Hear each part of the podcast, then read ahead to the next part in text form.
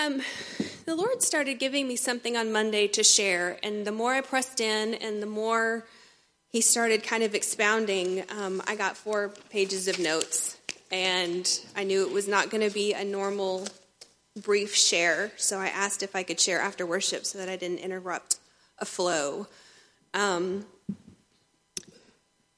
the Lord kind of pointed out a season in my life, and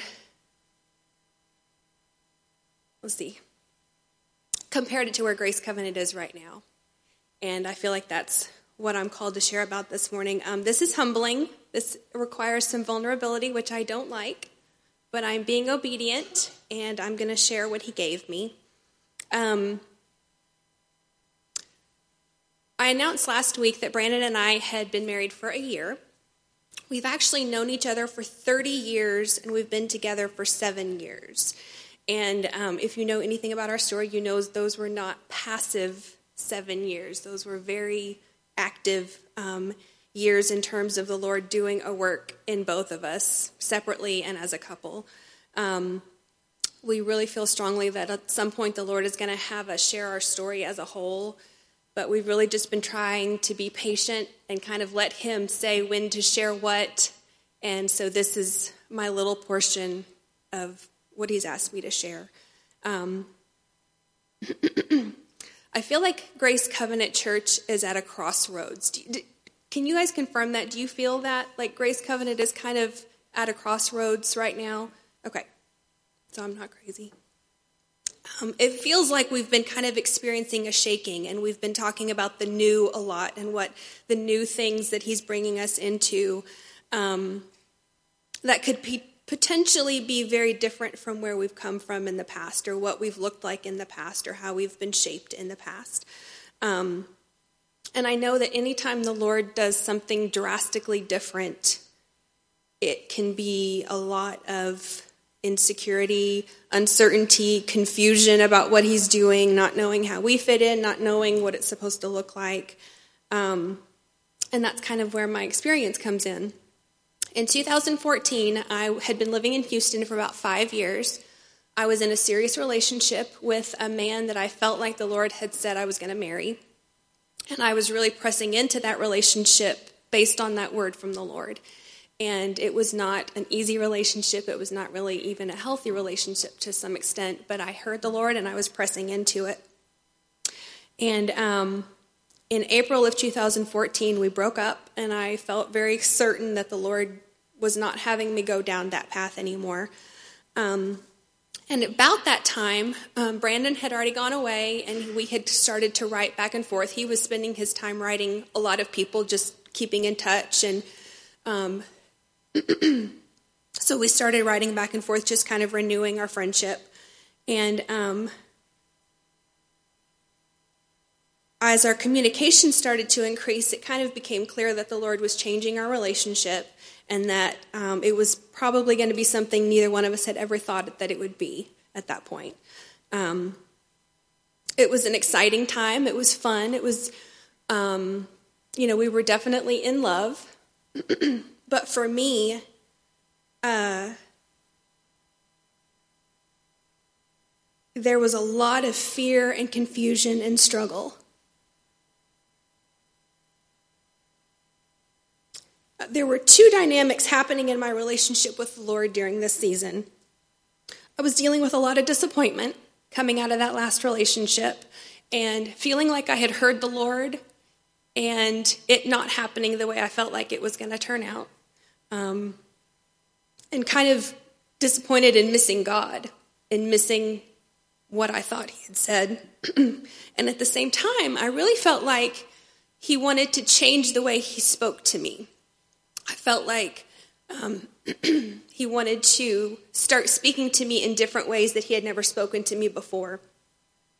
And um, I was really trying to lean in that and to press into that. Um, and let him reshape how he spoke to me. Um, so I, as I would pursue the relationship with Brandon, I was pursuing it with these things in play, not trusting myself to hear the Lord correctly, knowing He wanted to speak to me differently, not knowing what to look for in terms of confirmation or, you know, a yes or a no or anything like that. Um, but Brandon had really heard a word from the Lord about us and was walking very confidently in it. So I was very diligent to keep pursuing Him. I wanted to, to really get this right. Um, my spirit had such a peace about my relationship with Brandon, but when my head would get in it, when my flesh would get in it, it didn't make sense what he was calling me to. This could not be God. God could not be leading me to a relationship with a man in prison who had struggled in marriage before and who was probably going to be gone for a while. This, this could not be God's plan. This doesn't make sense this was not what I was raised for. This was not what I had walked with the Lord for. This felt dangerous. Um, this felt like the opposite of what I should have been called to. Um, when I say that this was one of the darkest seasons of my life, it wasn't dark in the sense of evil, it was dark in the sense of intense. It was a deep,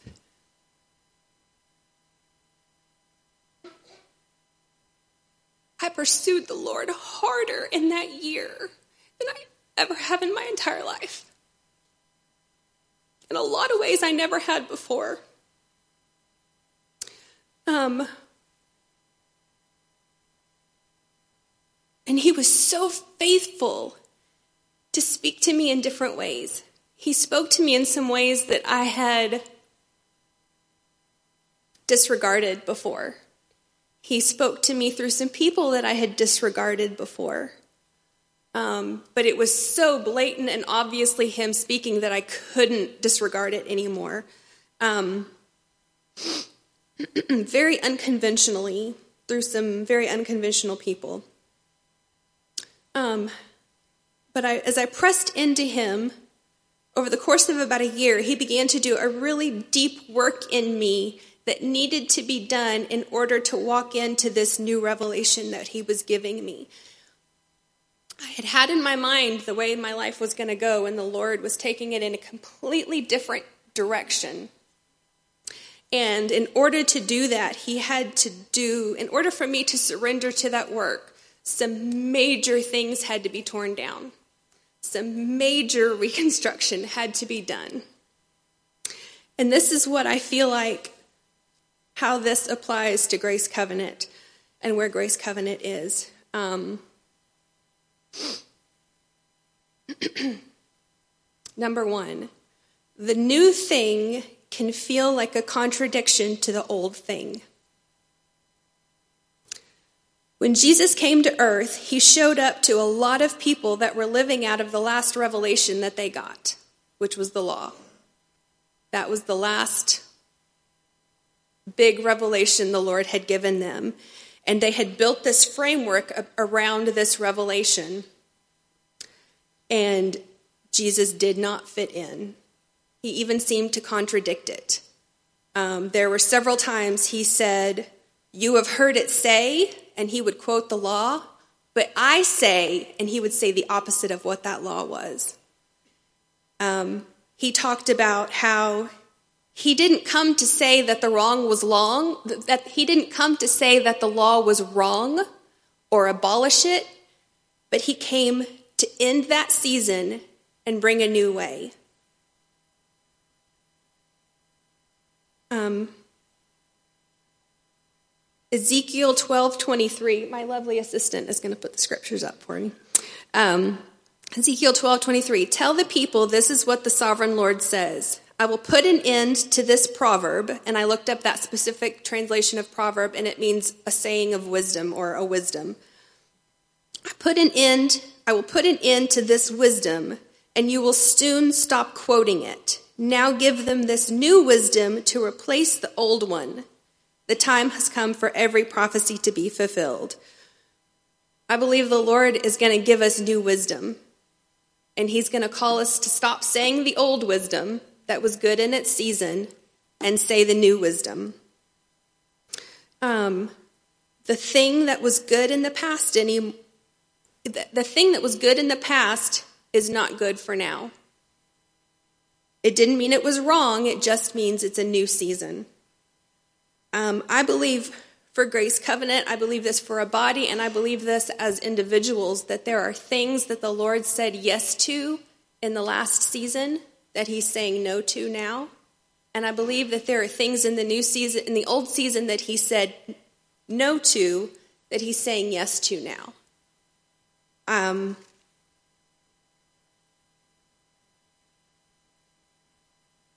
if there are things that you have felt Him pricking your heart about that have always been okay, I think it's time to start paying attention to those things. Um, things that have been good or under grace, I think the Lord is starting to shift those things. Um, are there things that we haven't done in the past that He's now wanting us to move into? Things that we may have even labeled bad? that now it's time to walk in. Um, you can't go into the new place with the old tools. Number two, we cannot create a picture in our minds of what it will look like. The people that Jesus came to had a very specific view of what the Messiah should be. Um, they had prophecies of a king that t- would take David's throne. They were under Roman rule, and they felt like their Messiah should have come with a sword in their hand and freed them from their Roman captivity. Um, and Jesus, once again, came as the opposite. He was a pacifist who hung out with the people that they had been taught to kill and stone and reject. Um, and he almost seemed more interested in correcting them than their enemies he argued more with them than he did with the people that they really wanted him to take care of. Um, how many people missed what he was doing because he wasn't fulfilling their idea of what he should do? Mark 6 3, they took offense at him. Luke 4:28 and all the people in the synagogue were filled with rage as they heard these things. John 1:11 He came to his own and those who were his own did not receive him. I don't think I've ever heard anyone say after experiencing God move in a major way, that went exactly how I thought it would. Isaiah 48, 6 through 8. You have heard my predictions and seen them fulfilled, but you refuse to admit it. Now I will tell you new things secret things you have not heard. They are brand new, not things from the past. So you cannot say, We knew that all the time. All, yes, I will tell you of things that are entirely new, things that you have never heard of before.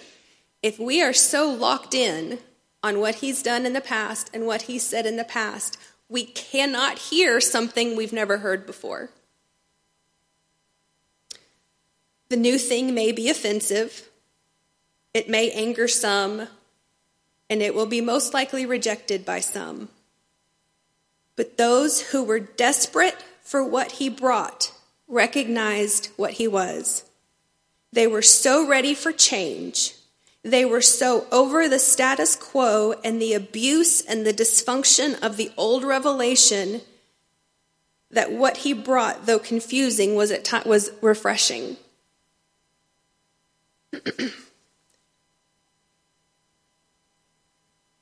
Number three, you must have new framework for the new thing.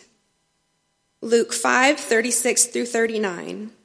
Then Jesus gave them this illustration No one tears a piece of cloth from a new garment and uses it to patch an old garment, for then the new garment would be ruined, and the new patch wouldn't even match the old garment.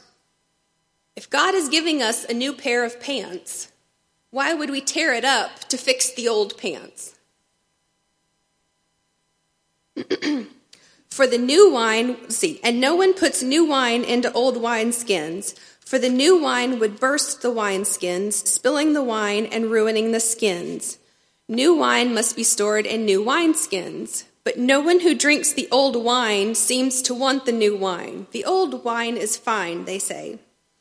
The scripture is in all three, is in Matthew, Mark, Luke, and John. No, Matthew, Mark, and Luke. So apparently, he wanted us to understand this concept that we cannot use the new to fix the old.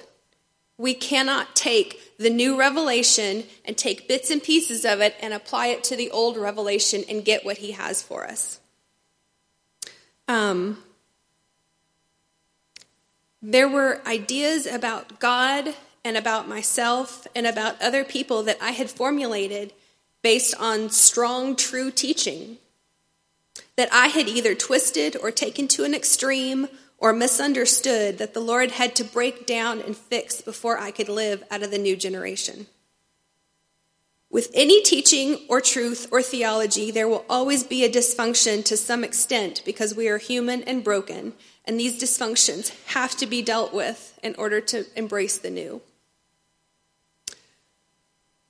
For me, I had to tear down strongholds. He had to release me from, from some he had to release me from some paths of influence that I had inappropriately placed in my life, and I had to lay down some beliefs about myself and about him. Someone had a word for me during this season, um, not knowing anything that I was going through. And he said this, he saw the Lord smashing rocks with a sledgehammer, like just violently almost. Um, and that's exactly what it felt like. It did not feel good. It felt like the rug had been pulled underneath my feet. Beliefs and ideas and concepts that had worked for me for so long were not working anymore. I was like grasping at things. I could not find a solid thing to cling on to because he was tearing it all away. Um, I feel like some of that, some of us are going through that right now, where um, some of the things that we have built are coming down. Uh, you feel like the rug has pulled out from underneath you. And I think the Lord is just saying, That's me. I'm doing that. Let it happen. Don't hold on to the old things. Don't um, try to understand, but just surrender and let me do the work. Um, like I said, it was a it was the most intense season of my life for about a year of just letting him tear down things and letting him give me the new revelation in a way that I, I, that I could accept it, in a way that um, I could surrender to it. Um, I'm here to tell you it's worth it. I'm here to tell you I would go through it again in a heartbeat. And I'm excited about what this season means for Grace Covenant. If we lean into it, if we press into it, if we let Him tear down those things. Um, I don't know what those things are. I, they're not for me to name. Um, but I think it's going to be incredible, and I think it's going to look completely different than any of us think it could or thought it could. So thank you for the grace.